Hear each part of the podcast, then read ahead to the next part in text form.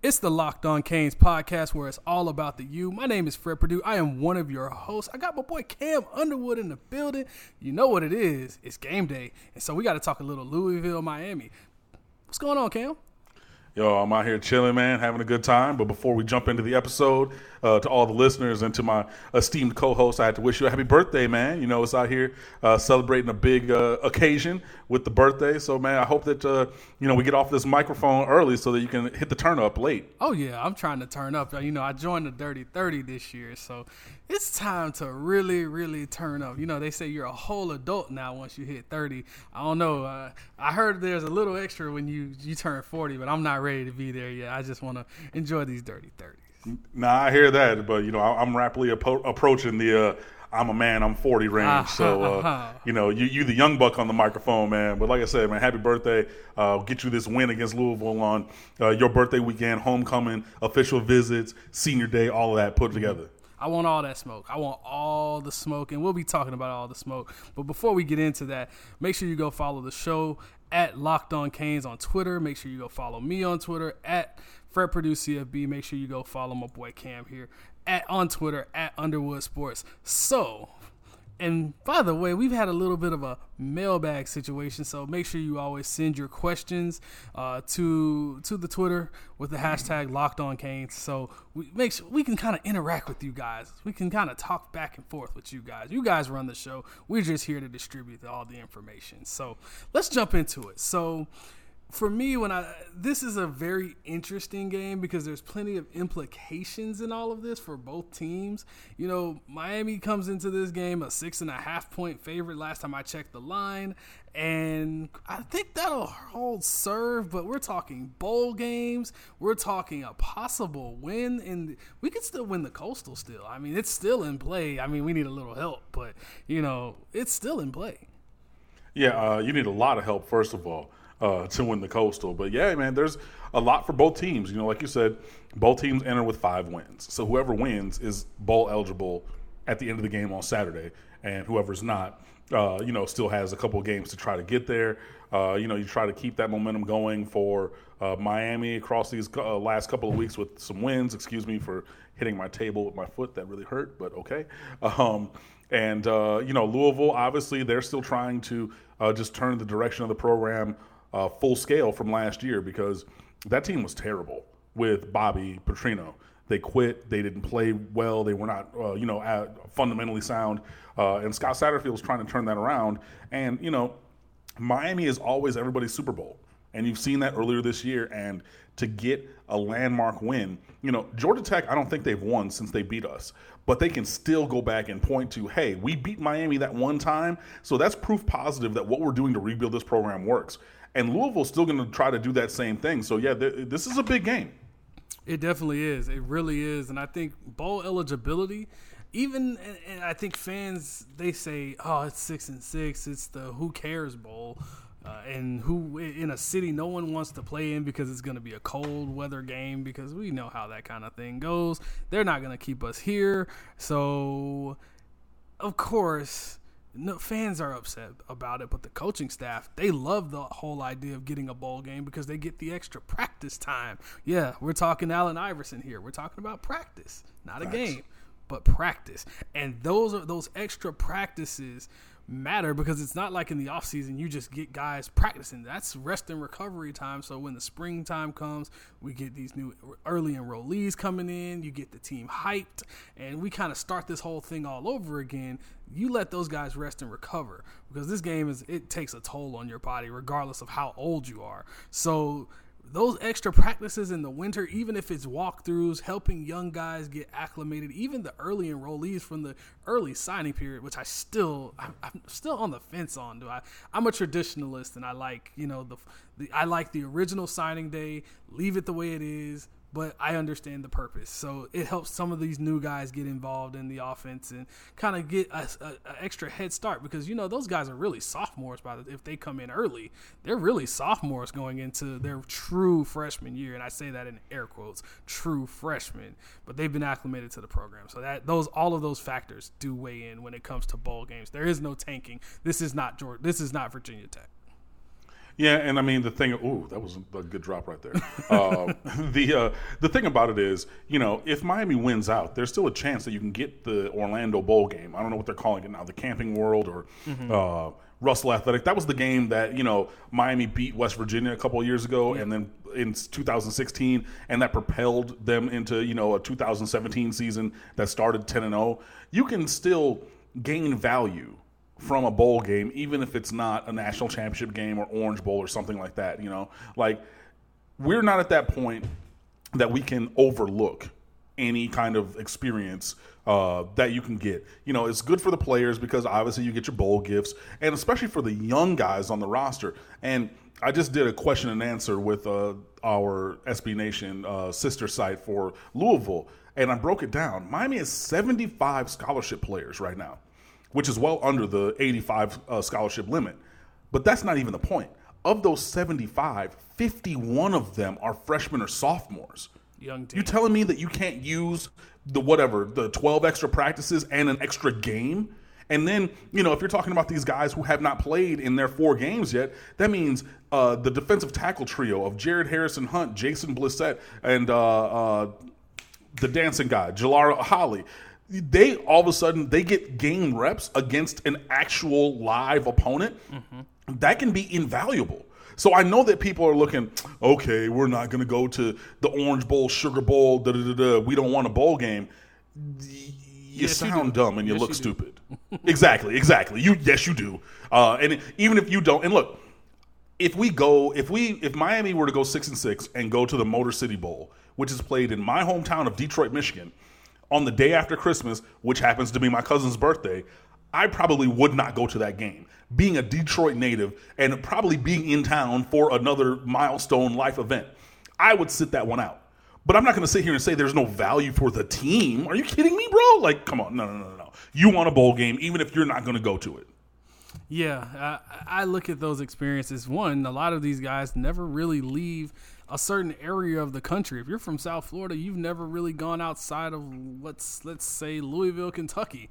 I mean, for the most part, a lot of these guys never leave the state of Florida. So it's good to see other parts of the country that actually exist, so they get exposure. I've always been one. And you and I are both. We understand the whole idea of exposure and getting guys to be cultured. We love that word, cultured, and they get and to, and and, and mature, and everything. yes. I will say though, I don't ever, and I have been to this location. I talked about it when we went out to that bowl game. I am never in my life going back to El Paso, Texas. No, I like, and I like, and I can say that as someone who has been to that location. So I'm not even just throwing stones and casting aspersions, uh, you know, just from far away. I am far away now because I was once in that location. No, and I know that like it is good to get out and see this world and you know see this country because there are beautiful places to go travel. That ain't one of them. Just trust me. ouch, ouch. I mean, That or like or what? Shreveport, Louisiana, two days before Christmas. What? Nah. Or like on or Christmas Day or the day after, like uh, the beat Riders had to do for that bowl game a couple years ago. No, no, no, no, no, no, no. So I mean, it is nice to get away from home a little bit and see some other places and things like that. But it is my sincere hope and goal that they are in more uh, amenable circumstances and situations and locations than either El Paso, Texas, or uh, Shreveport, Louisiana, for the bowl game. can I get an Orlando bowl game? I'm right across the street. Essentially, I'm in Central Florida. It's it's a hop, skip, and a jump to go. The tickets will be cheap. I get to see my team. I'm I'm down with it. I'm down with it. I, I just don't give me a bad opponent. Give me somebody I'm willing to go see. I, I mean, UCF wouldn't be bad. I wouldn't mind it. Just saying. I mean, since they're ducking us, since they're ducking us, but you know, Oh well, no, because you know they want to go over their uh, over their pay grade, trying to say, oh yeah, we're only going to agree to home and homes, no two for ones with Power Five schools. Yeah. look, little buddy, little buddy, calm that down. Yeah. um, You're not Boise You know, State. so right, exactly. I mean, but Boise, they play. Look, no, they didn't. They took one offs. They went to Wisconsin like not even as a home and home as a look we'll just take that one away game because y'all need a game this year you know what i'm saying like they were like cool we will play you anywhere anytime and eventually then you'll get some you know you'll build up the cachet like that um, UCF's not that. But I mean, hey, I would love the Orlando Bowl game again.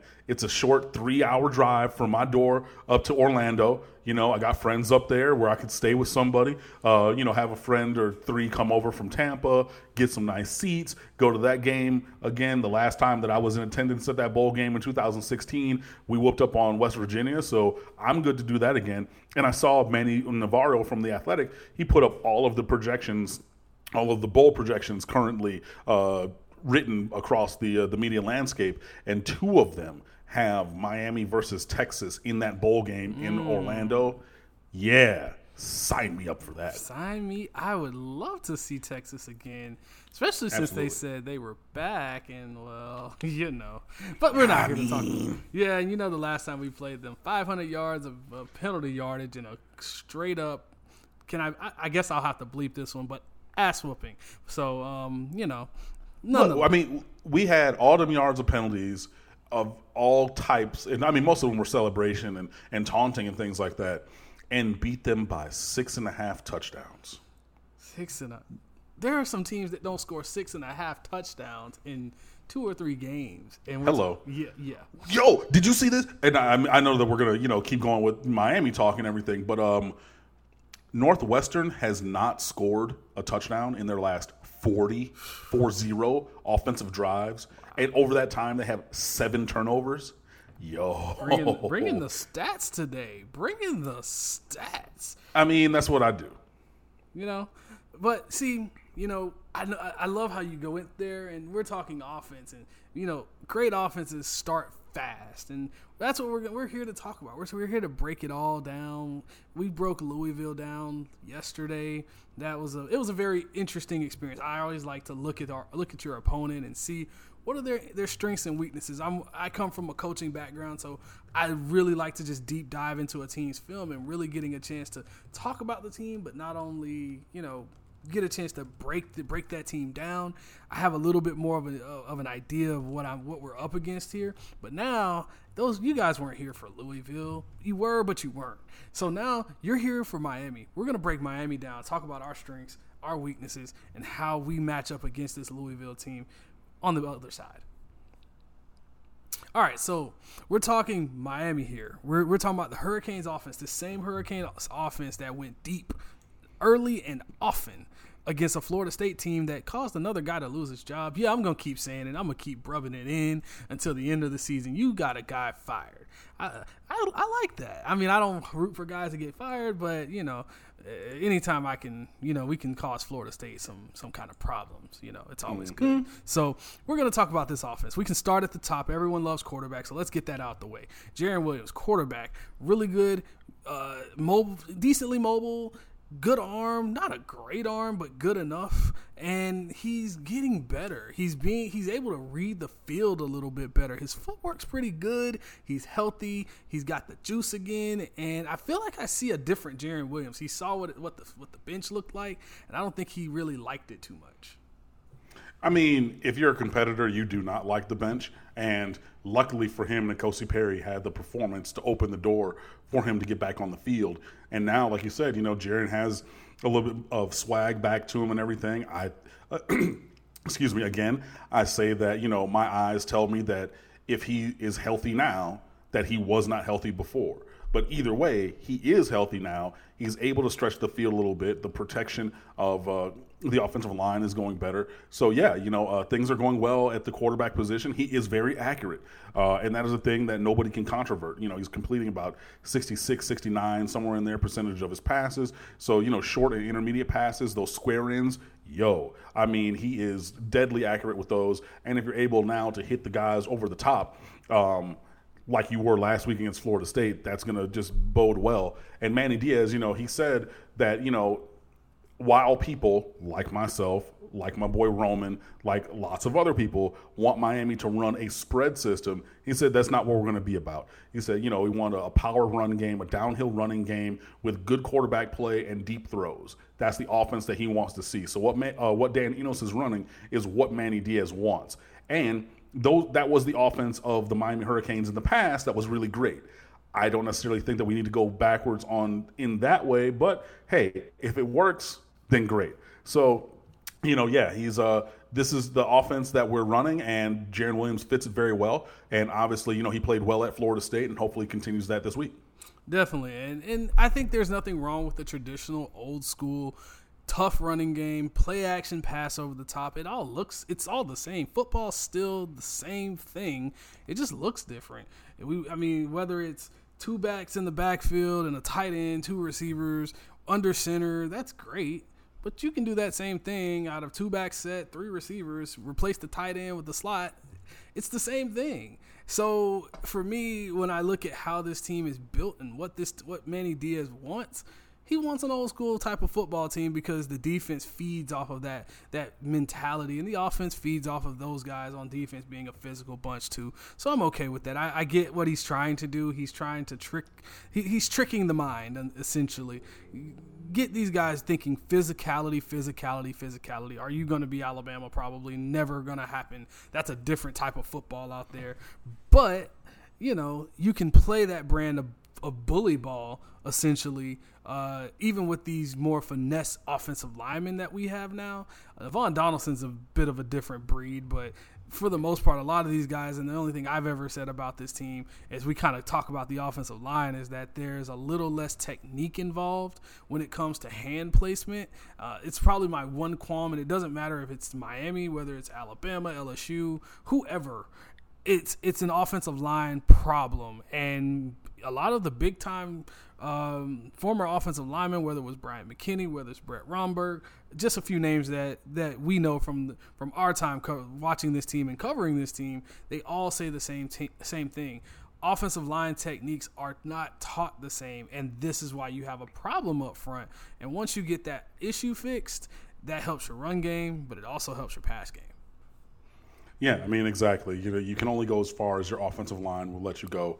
Um, and we said it before, you know, when you can have the perfect play dialed up for your skill guys, but if the quarterback doesn't have time to get them the ball or stand in the pocket and let the routes develop, it doesn't really matter. So, yeah, you know, the offensive line does need and has taken big steps forward, especially these last couple of weeks. Mm-hmm. So, hopefully, they're able to do that again this week against Louisville. Uh, you know, you did say. Uh, you know, you can play like Alabama but not be Alabama. Miami's not going to be Alabama from a size standpoint pretty much ever. You know, they're, you know, Jonathan Garvin would be a, a would be a light outside linebacker at Alabama. You know what I mean? I mean, they have guys, they just get all of the freaks of life. You know, six foot five, 245 pounds playing linebacker. Those guys are playing defensive end. And look, they come to Miami and then we actually beef them up a little bit more and play them at defensive tackle. So it's a completely different mindset and paradigm for building the roster. But you know, yeah, there are things that you can do, and obviously, you know, Miami is leaning on the way that they are trying to build and develop this team.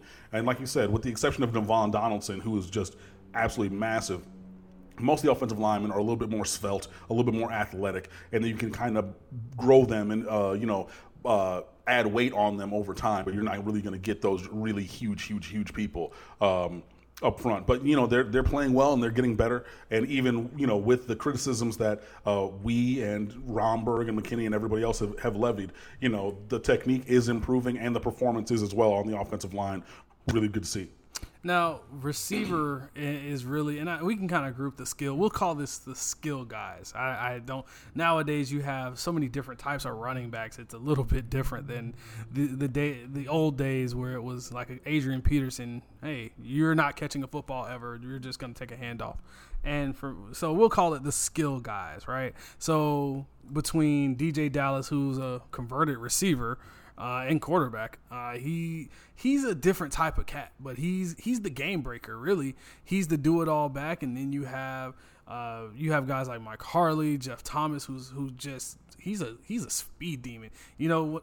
I've always said Miami has that one guy, whether it's, and I can take this a little bit farther back, but Sinorice Moss, whether it's uh, Phillip Dorsett now, uh, Jeff Thomas, they're all very much the same. They all have a small, speedy guy that can take the top off a of defense. Now, can he? Will he drop some passes? Yeah. Does do the quarterbacks not help him out much because he's not a big guy? Yeah, but he's so dangerous that you have to back off just a smidge, and it kind of opens up your run game. Yeah, you know the skill positions are really where Miami has an advantage uh, across pretty mu- or against pretty much everybody that they play. Uh, there is just a, a diversity of skills and a, a, a plethora of talent and speed, especially. You know, uh, DJ Dallas.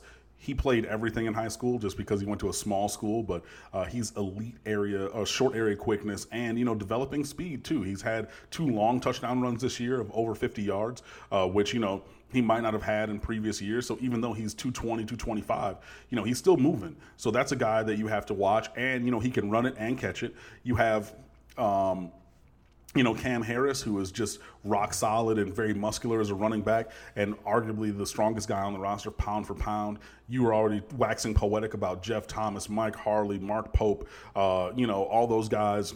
Dee Wiggins, even who's a combination size speed guy, and you saw that last week because he ran away from Florida State's defense. And whether you think that they're good or not, Florida State has athletes, and if you're running away from their secondary, that's impressive, and that's what Dee Wiggins did. Uh, and you know, you went through that whole thing and didn't even know our favorite person. Who's that? Brevin Jordan, the best tight end in the America. best tight end in football who might not play. That's the bad Right, and he's going to be a game time decision. But I mean, as we've gone through, we've all we've just mentioned so many guys on at skill positions, and everybody knows that by now. So it is really incumbent upon Dan Enos to find a way to get everybody involved and get the ball into the hands of the playmakers that we have on offense. They are at literally every single position. So sometimes it might be running back heavy, sometimes it might be tight end heavy, sometimes it might be wide receiver heavy. And that's fine because you have elite level athletes at all three of those skill positions. You just need to find a way to get them in advantageous situations to, you know, take advantage of the defense and then change the scoreboard. So let's flip over to everyone loves offense and numbers and points and and all of that great stuff. But this team is built on what defense. It's always been built on defense, even though we put up some numbers in the past. Uh, this team is a is this team has Manny Diaz's fingerprints all over it, and we know what that is. A physical, tough nosed team that's aggressive, sometimes to its own detriment, but nonetheless, this is where you're going to get a lot of your juice from. Uh, the, the turnover chain's been coming out a little bit more often. We started out slow. I mean, I can't sit here and say, you know, it's been the defense of the last few years, but it's been solid. Shaq Quarterman, last game at home. Do you think it's going to be some waterworks? Uh, I don't know from uh maybe. I think if you're gonna get waterworks, you're probably gonna get them from Shaq Mike. Yeah, I, I mean, for, when you have so many, you have not so many uh, seniors. This this is a, a very young young team. Uh, Shaq is gonna be that guy. He'll say, "Man, it's a little piece of dirt got in my eye, man. I'm okay." That's what's gonna happen.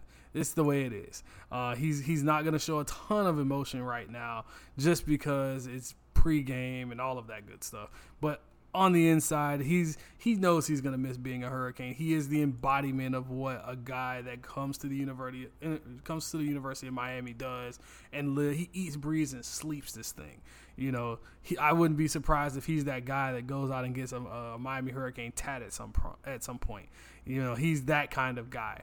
Uh, so I, I could easily see this guy being you know he'll he'll be juiced up. He'll we'll definitely see that. And you may see somebody just get just complete get their head taken off early, simply just for him to lay, leave a message. This is what I do at the University of Miami. I've been doing this forever. And by the way, I've been in what at this point 48 straight games, uh, and I got a couple more left in me, so I can expect them some really good things from him. But I'm expecting more from that secondary. I know the front seven's great.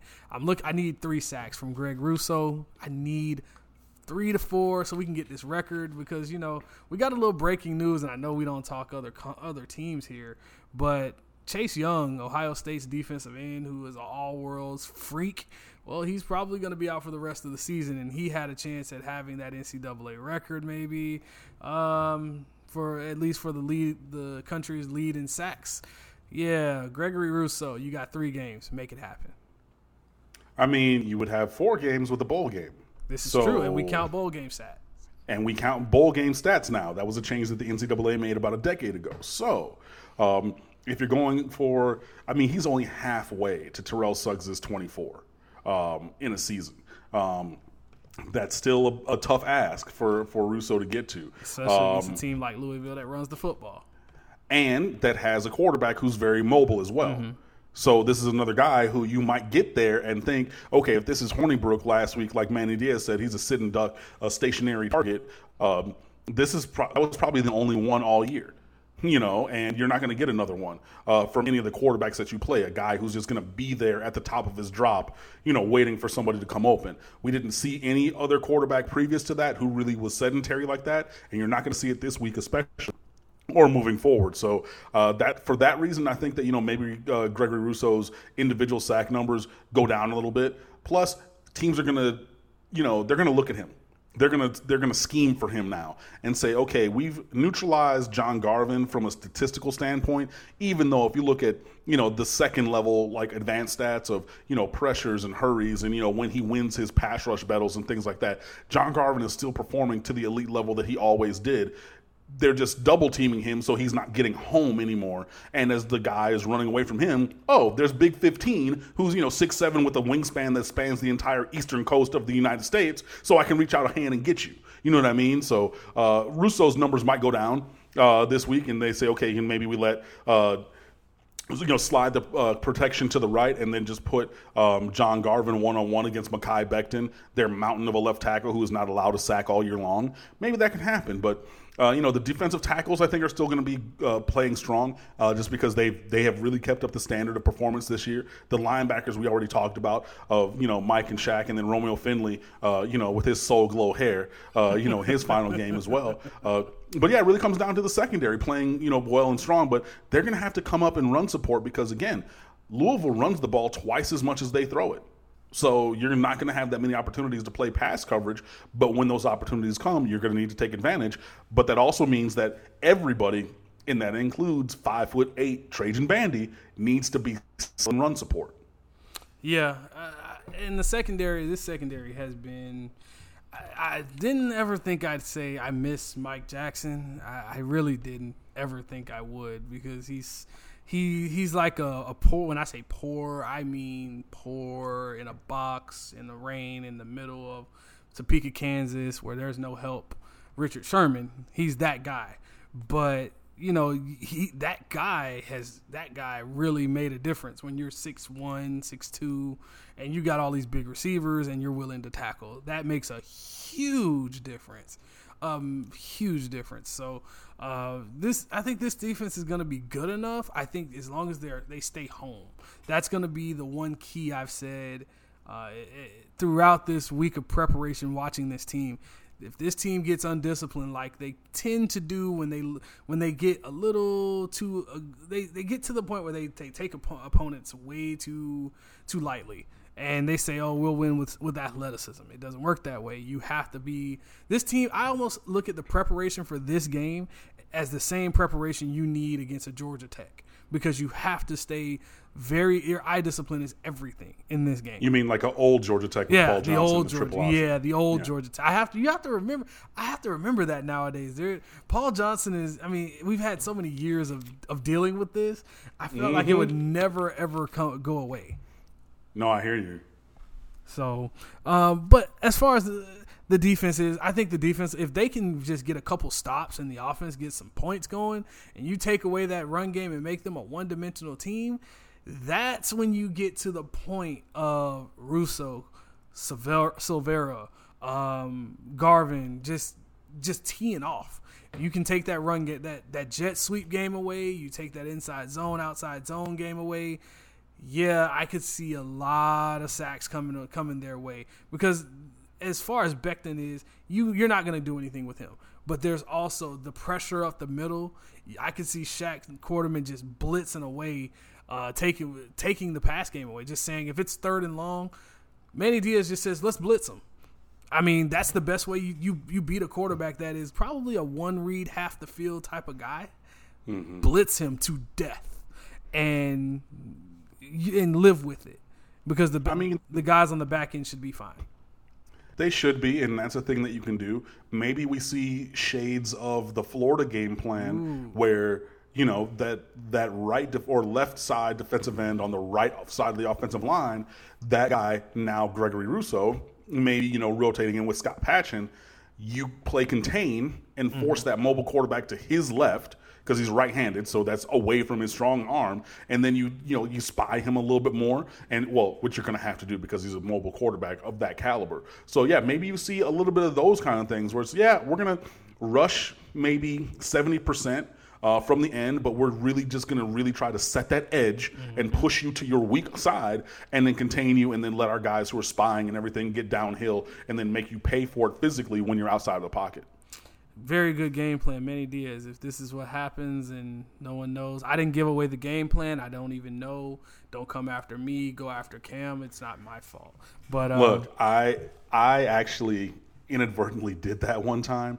Uh, when I used to work at Miramar High School, I was the announcer there for the athletic events, and I mean, I was the choir director full time, but whatever. Anyways, so I was on the microphone during a game against St. Thomas Aquinas, Ooh. and yeah, because my Miramar played Aquinas every year, and Aquinas ran this specific throwback screen that year that they had run previously at Aquinas the year before and scored a touchdown on.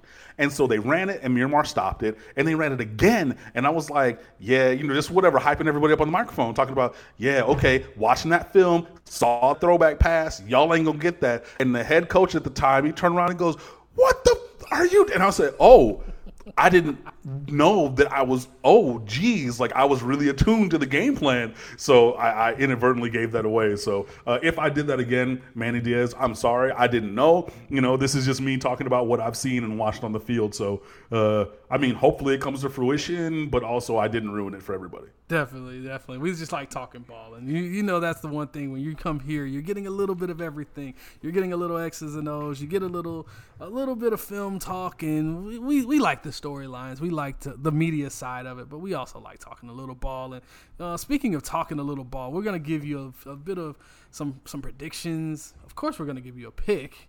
It wouldn't be a, uh, it wouldn't be the Locked On Canes podcast without a pick. So we'll be able to give you all of that on the other side. With Roman, you can get a free online evaluation and ongoing care for ED, all from the comfort and privacy of your home. Just go to getroman.com slash lock to get a free online visit and free two-day shipping. All right, so we have picks and predictions here. Uh, it's very straightforward this week. I, I think we were both on the same team on this one. So give me one player on offense, one player on defense that's an impact player, and give me one bold prediction. Oh, okay. Uh, let's see if we can come up with this on the fly. So, uh, was not prepared for that question, but I can do it anyway. On offense, our key player is going to be. Um, we're going to go Brevin Jordan whether he plays or whether he does not. Uh, he's, I mean, his That's presence is going to impact the game. Yeah, yeah, exactly. That's what I'm saying. So whether he's on the field is going to impact the game the way that they play. Whether he's off the field and doesn't play because of his knee injury uh, this week, that's going to impact the game. So uh, one way or another, it's going to be Brevin Jordan. Hopefully, it's him on the field with uh, you know the rest of the team making plays. But that's my offensive player. For defense, I'm just going to go with uh, the destroyer of worlds in the secondary, number 26, Gurvan Hall. Mm. Uh, he's a guy who I think he can really be integrated into run support. You saw last week that everything he hit, he destroyed at Florida State. He's playing with swag. He got an interception, you know, so he is really stepping up. And there were guys previously who wore number 26 who were like, man, you're not doing that number justice. Ain't nobody said anything like that about Gurvan Hall. So I think this is another time when he really embraces the legacy of that number, you know, from Sean Taylor and everybody before him who wore that, and he has another really strong game. So that's going to be uh, my defensive player. My bold prediction is that Louisville runs for less than 100 yards. Ooh.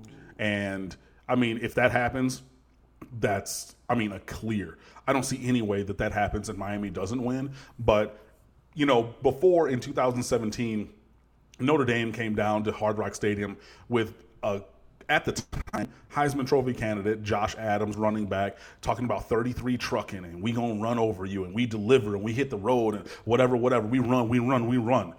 They did less than nothing in the run game that day. As soon as they left the stadium, nobody spoke about Josh Adams for the NFL ever again. I remember. I that. think that this, you know what I mean. But they shut all of that stuff down with vigor and enthusiasm. And I think that they have seen what Louisville does in the run game and coming off of a very strong run defense performance against a very talented back in Cam Akers at Florida State last week, they're going to be keyed up. They're going to be ready for that. And Louisville ends the game with less than 100 yards.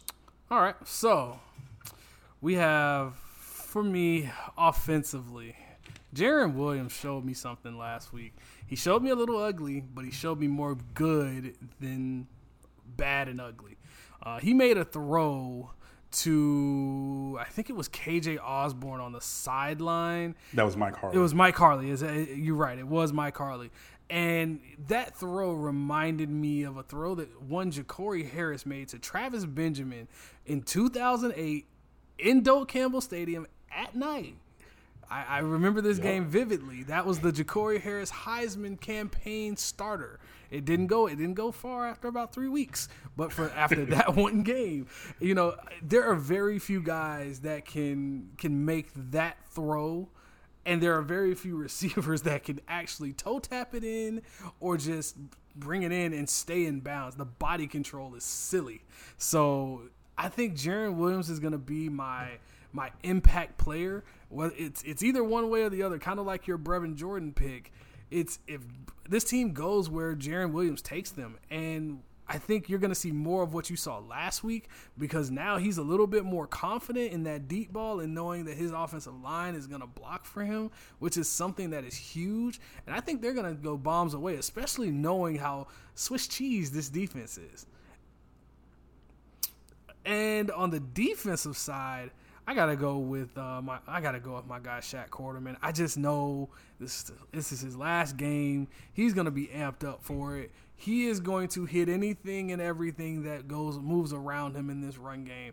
He's to get through the trash, and I think you're to see second half of the season Shaq Quarterman, and especially knowing this is his last game at home in front of these Hurricane fans. And bold prediction. I don't think Louisville scores much. I'm just I'll, I'll go with I'll give them ten oh. points. i am just gonna oh, be wow. honest. I'll give them ten points. I think this defense is amped up, and I think they saw the tape from Georgia Tech. They know that that tape is going to be very similar to this one, and this is a different team now. I think they're not going to score as many points, and kind of like that Notre Dame game a few years ago, I think this defense is going to knock everything out. They're going to key on this run game, force the game to be a, be won through the air, and Louisville doesn't win through the air great. I mean, that's just the way it is. And I think this defense is going to be suffocating. Wow, I mean, from your lips to God's ears, I'm I'm with that. But I mean, if you if you put prediction that or uh, Louisville will run for less than 100 yards of offense with yours, they make sense because one will feed the other. If mm-hmm. they're not running the ball, they're probably not scoring. So I, I can get down with that. Definitely. So I'll say I'll give a score very similar to Florida State, 28-10. Okay, I can rock with it. Um, I feel a little bit differently on the uh, the scoring part. I think that uh, you know if Miami turns the ball over, they get a short field for Louisville. They can still manufacture points, and you know that's the thing that Scott Satterfield teams have been renowned for. Uh, even if they have to go the length of the field, they find ways to score. So um, I said that my final score will be Miami 34, Louisville 27, with a late touchdown to make it a, to that kind of margin. Yeah. Well, I'll take a win regardless of how we get it. It's senior Amen. day. Send these seniors out on a good way. Give me a good birthday present, Miami. Please, if, if anything, give me a good birthday present. I'll take that. Uh, if nothing else, win for Fred's birthday. Yeah, win one for the Fred. I'll take that one. Um, I just coined a new term, so like whenever whenever I go back to the College Football Hall of Fame, I'll make sure I drop it off there. But um, definitely make sure you follow us on Twitter uh, at Locked On Canes. Leave your questions, comments, anything. Leave us that feedback with the hashtag Locked On Canes. Also, go on iTunes. Leave us a review, a like, a share.